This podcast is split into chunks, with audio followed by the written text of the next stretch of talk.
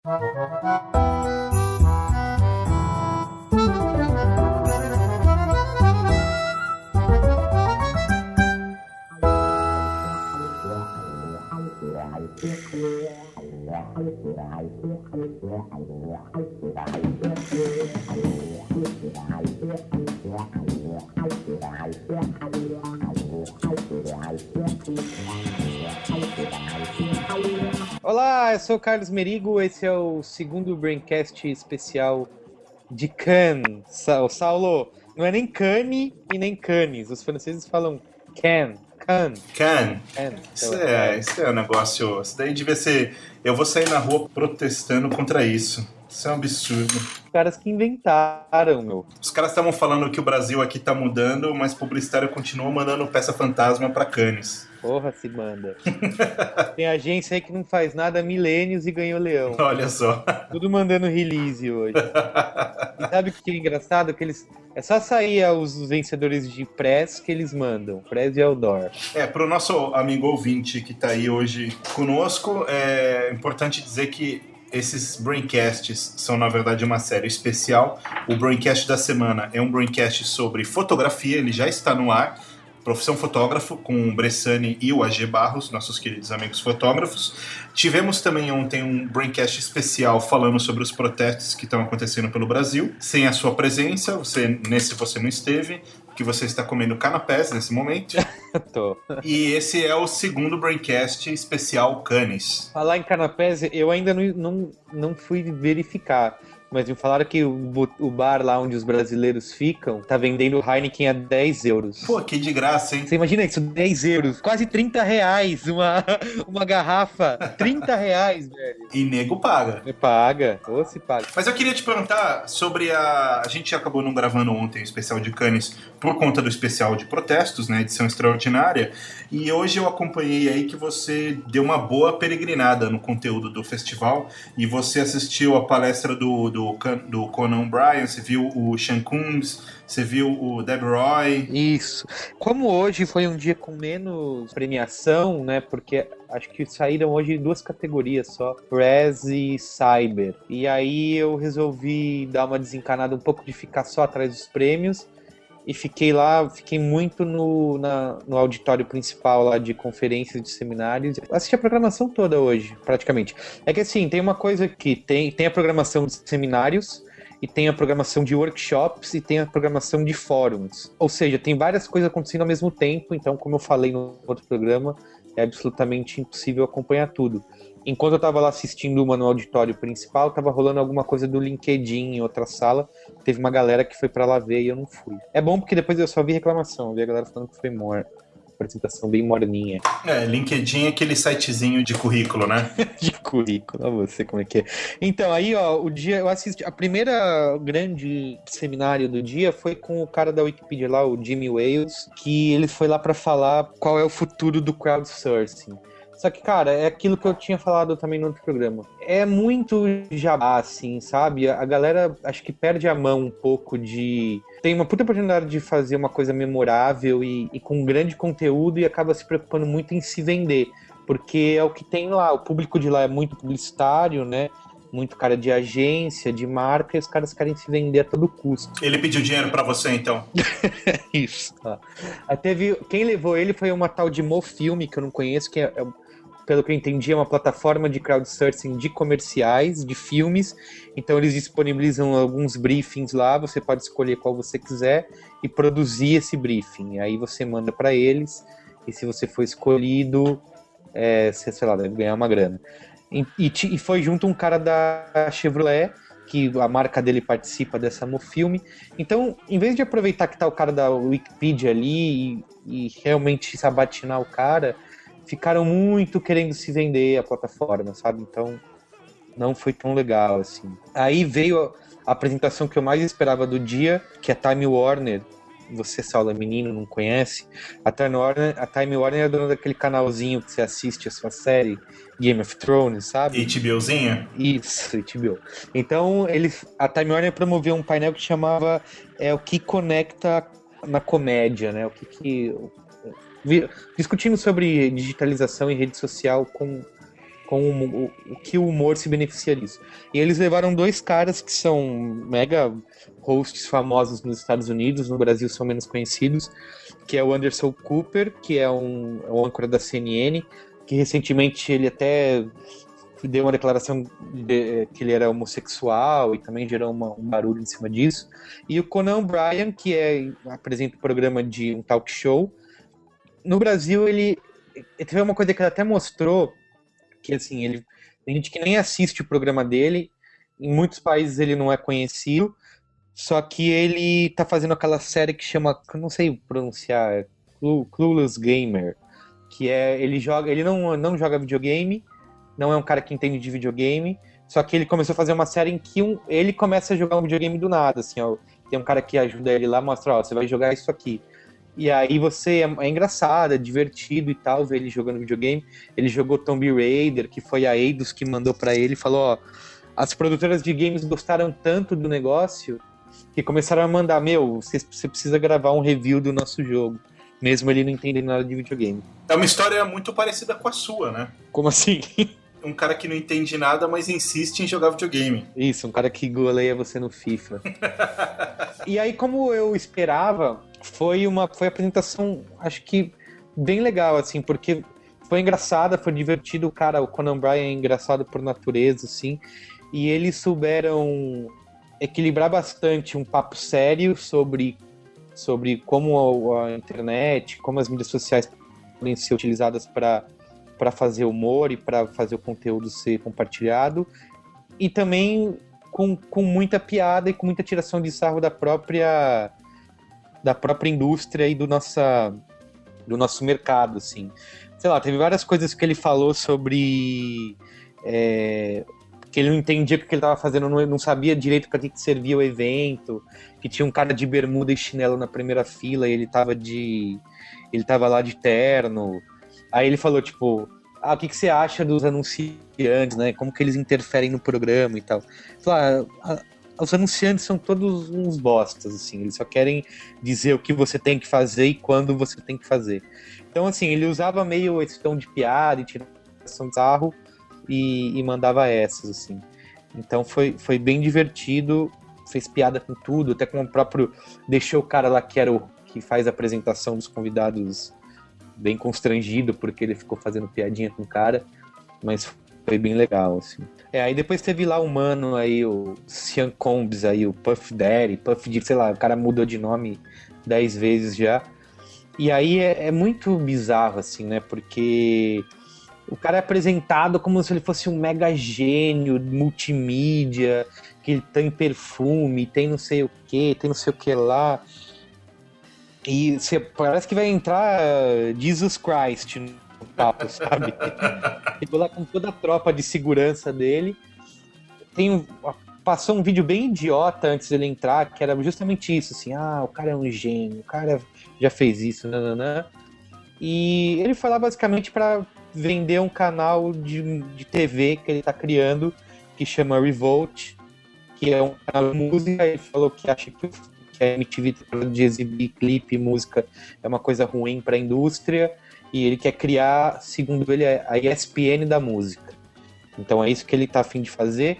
Ele falou algumas coisas legais que, que parece, apesar da apresentação dele ter sido bem vendedora e o cara tá afim de ter investimento, ele foi bem honesto, assim, dizer, ó, eu, eu vim aqui pedir ajuda, pô, eu, eu tô afim de fazer um canal de TV que eu acho que eu acredito muito, que acho que tem futuro e eu tô segurando uma plaquinha aqui me ajudem.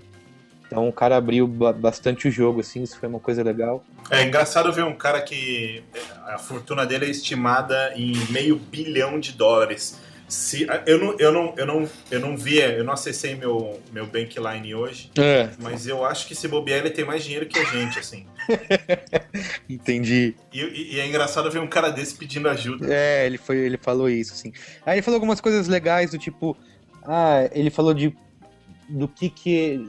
Ele tá falando de inovação, de ter ideias inovadoras e tal. E ele falou assim, ah, pode ser bem clichê, mas eu ainda acho que Steve Jobs é um é um exemplo a ser seguido e que, que ninguém atualmente consegue, consegue ter essa, essa, o nível dele. E outra coisa que ele falou também bastante de de criança, né? Que ele falou, ah, eu eu escuto sempre ouvir meus filhos, eu saber o que, que as crianças estão fazendo, o que, que elas gostam, o que, que elas estão acompanhando. Falou, eu tenho seis filhos em casa e para mim é o time perfeito de pesquisa que eu preciso, assim, que eu tô, que eu ouvi, se eu ouvir o que eles têm a dizer, se eu ouvir a curiosidade dessas crianças, tem muita coisa a se aprender. Teve antes, teve um painel do The Guardian, do jornal, com o diretor, com Alan Parker, que é o diretor do de Evita, é, daquele A Vida de David Gale, sabe? Daquele com Kevin Spacey. Do The Wall, do Pink Floyd, ele também era diretor. Um senhorzinho assim, bem falando baixo, bem humilde. Eu até tuitei isso, assim. Tipo, chega o Puff Daddy com aquela banca de gênio, sabe? De que eu sou um, um transformador e aí vai um cara que fez vários trabalhos relevantes é, de arte, assim, e vai lá falando baixo, sabe? E foi, e foi legal porque ele contou a história dele que ele começou com propaganda, dizendo que ele não queria dirigir nada, ele, ele era redator numa agência, e ele foi motivado pelo irmão e por alguns amigos a começar a roteirizar, né? E aí ele acabou também caindo na direção ele até contou assim, é... tem o um filme dele lá que é o The Commitments, que eu não sei o nome em português, que a, a entrevistadora perguntou como que era o trabalho, se ele, se ele curtia todos os trabalhos. Ele falou assim, ó, quando, no Commitments eu acordava de manhã louco para trabalhar. Quando eu gravei, quando eu dirigi Evita com a Madonna, era o oposto. então foi legal. Assim, nada de, de, novo, de novo, mas é você tem, foi um papo bem sobre, sobre o trabalho dele, né? Foi uma, entrevista, uma entrevista com ele, basicamente. Teve um outro painel que é quando a, a, quando a propaganda cresce, né? Quando a propaganda vai crescer, que foi um, um painel promovido pela Goodby, que teve um cara do Huffington Post, um cara da própria Goodby e outro da Ideal, que é uma consultoria de design. E cada um falou separadamente, o, o, eu acho que eles vão sempre com uma, uma proposta de tema, mas isso acaba não se fechando. Assim. Então, teve um discurso bem. um pouco até. É, depressivo, assim, sabe se eu posso usar essa palavra, sobre publicidade. Lá um, o do, do Huffington Post falou que mostrando como que, que a publicidade tradicional não funciona mais, como que também banner não funciona mais e que você precisa reinventar e que as, a relação das agências com clientes é cada vez mais curta. Aí o cara da, da Goodby foi, foi bem triste, assim, porque ele basicamente disse que a publicidade está velha, que nada funciona, que todo mundo tem que repensar a maneira como trabalha, que a gente tem que mudar a estrutura das agências e realmente ser corajoso criativamente. Ou seja, foi bem bem pesado assim o tema dele. E o cara da Ideal, ele mostrou vários exemplos de coisas que ele trabalhou no sentido de e aí acho que até um contraponto a todo esse papo de antes, que ele mostra mais uma vez, como eu até falei num post recentemente, como que a publicidade, como que a comunicação pode mudar o mundo. Então ele só faz trabalhos que são trabalhos sociais em comunidades isoladas e como que o design pode mudar a vida dessas pessoas e mostrou vários exemplos ali. É, uma coisa em relação a essa nova publicidade aí, hoje saiu uma matéria no Valor aqui no Brasil, numa entrevista com o Fernando Meirelles, né, o diretor. E aí uma frase né, dessa entrevista dele que resume bem tudo que ele disse, é que ele, ele falou que a molecada não assiste mais TV. É. E a publicidade da TV não pega mais essa turma. E as agências não estão sabendo como fazer isso, né? Isso, é, teve bastante papo sobre isso também. Aí ele falou, usou uma frase no final que eu não sei de quem é, que eu achei bem legal, assim, que ele fala que um, do, um dos problemas que a gente tem, né, trabalhando com, com clientes, com criação, é que a gente tem o costume de dizer não muito rápido e de dizer sim muito rápido e raramente a gente diz não.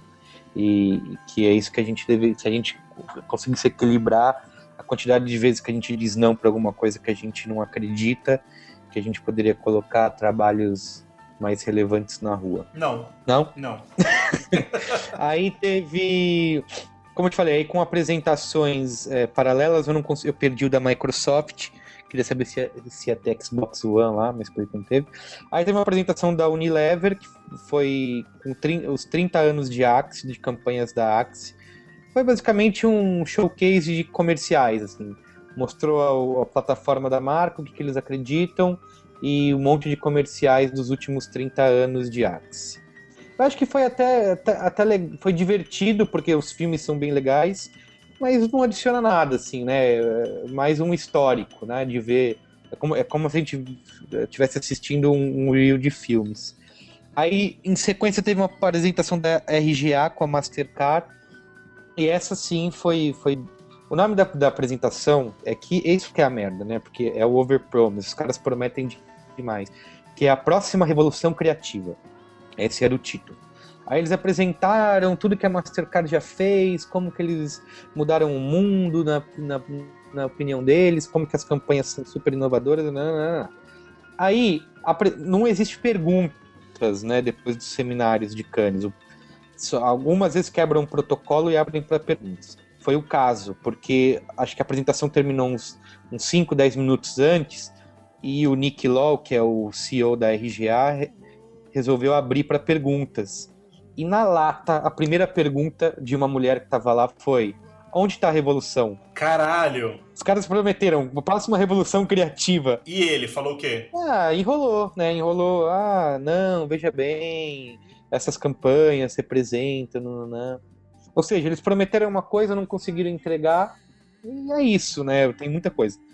Aí, a último painel do dia, como eu falei até no Twitter, acho que é injusto comparar e concorrer com o Conan O'Brien, porque o cara é tipo um showman. Mas em conteúdo, eu acho que a apresentação do Twitter que aconteceu às 5, foi a última do dia, foi às 5 da tarde. Essa foi bem legal, assim, foi bem foi bem inspiradora, interessante e também vendedora, né? Porque, como eu falei, a galera tá ali falando com um monte de gente que trabalha em agência, com marcas, galera que assina cheque e etc. E o Twitter mostrou uma apresentação que chama de Social Soundtrack, que eles dizem que o Twitter é a trilha sonora da, do momento da nossa vida, assim, tipo, que tudo que está acontecendo nesse momento, se você entrar no Twitter, você vai ver as pessoas falando, falando uma em cima da outra sobre aquele né, sobre o assunto. Um exemplo, a gente pode usar os protestos no Brasil. Eu, eu aqui, é, longe daí, eu fiquei no Twitter um tempão acompanhando o que as pessoas estavam falando. Então é isso que ele quer dizer. É, tipo, você. Tudo, o que está acontecendo no mundo naquele momento, você usa o Twitter como uma trilha sonora. E ele usou bastante também, que é o interesse comercial deles, obviamente, comparando com a TV, dizendo que o Twitter também é uma trilha sonora social dos programas de televisão. E aí ele mostrou uns gráficos animais lá, por exemplo, ele usou o Walking Dead. Que ele diz assim: ah, você tem um grupo de pessoas que começa a assistir o Walking Dead. Aí tinha um mapinha assim com várias milhares de pessoas, cada uma falando. E aí ele mostrando como que as pessoas que assistem o Walking Dead falam sobre a série e acabam influenciando durante uma, duas, três horas depois que o, que o programa já passou, é, influenciando pessoas que não assistem a série, entendeu? Então, é, que isso é benéfico para as emissoras de TV, porque acaba pegando gente que não está acompanhando. Só que você vê vários amigos seus falando sobre a série e essas pessoas vão ser influenciadas. Caso de Game of Thrones também, que quem não assiste deve ter achado insuportável o dia seguinte depois do nono episódio dessa temporada, né? Porque todo mundo falando sobre isso. E aí ele mostrou algumas, algumas soluções de como as marcas podem utilizar isso que alguma pessoa, por exemplo, está assistindo sua série, passou um comercial e, e a, essa pessoa comenta sobre o comercial que passou, uma outra pessoa que não assistiu o comercial vai ser impactada.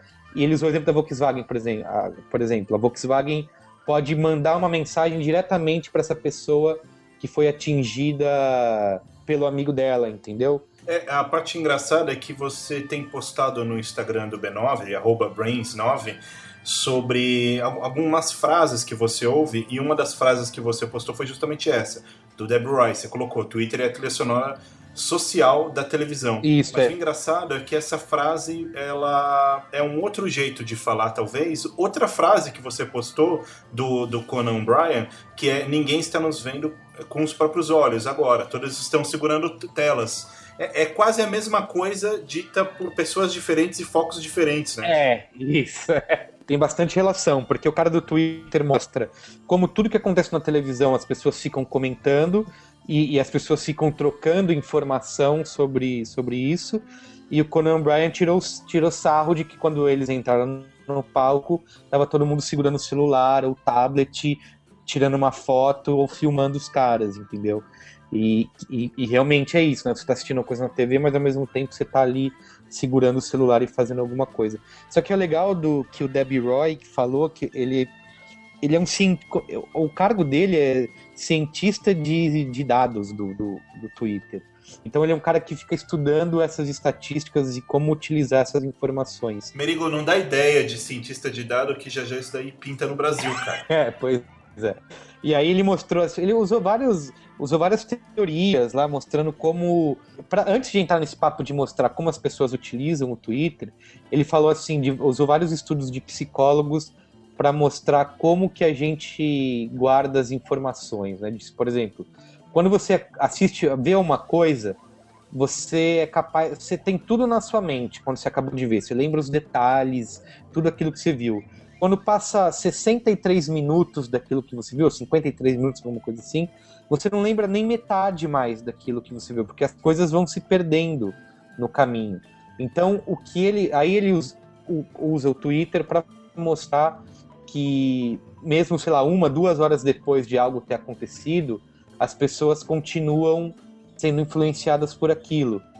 Aí ele, ele usou alguns mapas também que é aí que eles chamam, por isso que eles chamam de soundtrack, porque parece uma, uma wave de, de áudio, de música, sabe? Ele mostra o nível de uso das pessoas é, em várias cidades, assim. Então, ah, de noite, quando a galera tá dormindo, diminui, é normal, durante a tarde tem um pico, e aí ele mostra que em várias cidades tem um pico de uso durante o pôr do sol, porque alguém, ele fala assim, que quando, também baseado no estudo de psicólogos, que quando uma pessoa compartilha um momento com a outra, quando várias pessoas é, é, dividem a mesma experiência ao mesmo tempo, diz que ela tem esse, essa curva de, de lembrança tende a ser maior do que quando você vê sozinho, entendeu? Aí ele falou, por exemplo, se você vê um pôr do sol, ah, você viu o pôr do sol, legal. Você você guarda aquilo na sua cabeça por um tempo, depois passa. Se você dividir aquela experiência de ver o pôr do sol com várias pessoas, você começa a comentar: ah, olha aquilo, olha não sei o que, aquela nuvem, olha não sei o que. E você, como, você tem capacidade de se lembrar mais disso, porque você dividiu essa, essa, essa experiência com outras pessoas. Quer dizer, mesmo que a coisa seja te teoricamente relevante, o fato de você estar tá compartilhando com outras pessoas faz com que aquilo seja mais importante. Isso explica, por exemplo, por que, que você twitta tanto sobre o Corinthians. O Corinthians é a maior entidade desse planeta. é... Mas é interessante, esse conceito é muito. É, e ele usou. Ele fala, por exemplo, por que, que não tem um pico no pôr do sol de tweetadas? Porque um cara vai e twitta sobre o pôr do sol e outras pessoas saem para ver e começam a twittar também, e colocam foto, entendeu? Então, que ele fala, ele chama, chamou isso da da, experi da experiência compartilhada, sabe? Que é isso que as pessoas. É, que por, por as pessoas estarem compartilhando, mais pessoas estão vendo. E aí, esse cara, que eu não lembro o nome, ele falando do psicólogo, depois quem quiser procurar no Google aí, na Wikipedia vai achar, é Stanley alguma coisa, mas ele falou que o cara dessa teoria aí da memória é o mesmo psicólogo que escreveu a, aquela teoria dos seis é, graus de separação, sabe? que você está seis pessoas de uma. Está no máximo a seis pessoas de uma outra pessoa, sabe? Daqui até o Sarkozy, eu tenho você, que conheceu o recepcionista aí do hotel, que conhece alguém em Paris, que é amigo do segurança que trabalhou pro Sarkozy. então é isso, assim, teve bastante coisa, bastante. Como eu falei, hoje eu me foquei bastante nos seminários. Tem, como eu te falei, tem bastante. Você pode pular vários deles, mas acabam surgindo vários interessantes durante o dia e que dá para aproveitar. Aí amanhã, de manhã, logo cedinho, vai rolar o, um que todo ano tá virando tradição, já que chama New Directors Showcase, que é a Sat, Sat que organiza, que são vários diretores, vários novos diretores talentosos apresentando coisas inovadoras, de, de projeção, de filme, etc. Que legal. E ao meio-dia tem o, acho que talvez deve ser o seminário mais esperado da, da dessa edição do festival, que é com o Lou Reed. É, eu não sei o que ele vai falar lá, mas enfim, vão levar o cara lá. Aí depois tem YouTube, tem uma apresentação do YouTube também a uma da tarde. Tem o cara, o mano do Tumblr, também vai estar tá lá. Bom, Carlos, Carlos Merigo, acho que a gente cumpriu aqui nossa função. Você trouxe as novas de Cannes. Isso. Do Brasil, a única coisa que eu tenho para te dizer é que eu estou estocando armas e água para cuidar da sua família caso alguma coisa aconteça. Para de quebrar as coisas aí. Era você ontem lá quebrando a porta da prefeitura, né? Fala aí. Não, você, você não sabe. Isso é. Aliás, você provavelmente não sabe, e os nossos ouvintes que não sabem agora vão ficar sabendo, os que não sabem, né? Mas o mano lá, o mano que tava quebrando a, a porta da prefeitura, você lembra quando teve aquele negócio do carnaval que um, um, cara saiu correndo e rasgou as notas e tal? Sim, eu ouvi dizer que é o mesmo cara. É o mesmo cara. um cara tranquilo, um cara bacana de ser amigo. Sim. Tava assistindo os vídeos ao vivo lá, eu vi Parece que era você lá na parte da prefeitura gritando vamos jogar porco. Se eu fosse protestar contra alguma coisa, eu ia protestar contra o, o pseudo mundial que vocês ganharam da FIFA. Pseudo? E o de vocês, que vocês acham que ganharam não sei da onde?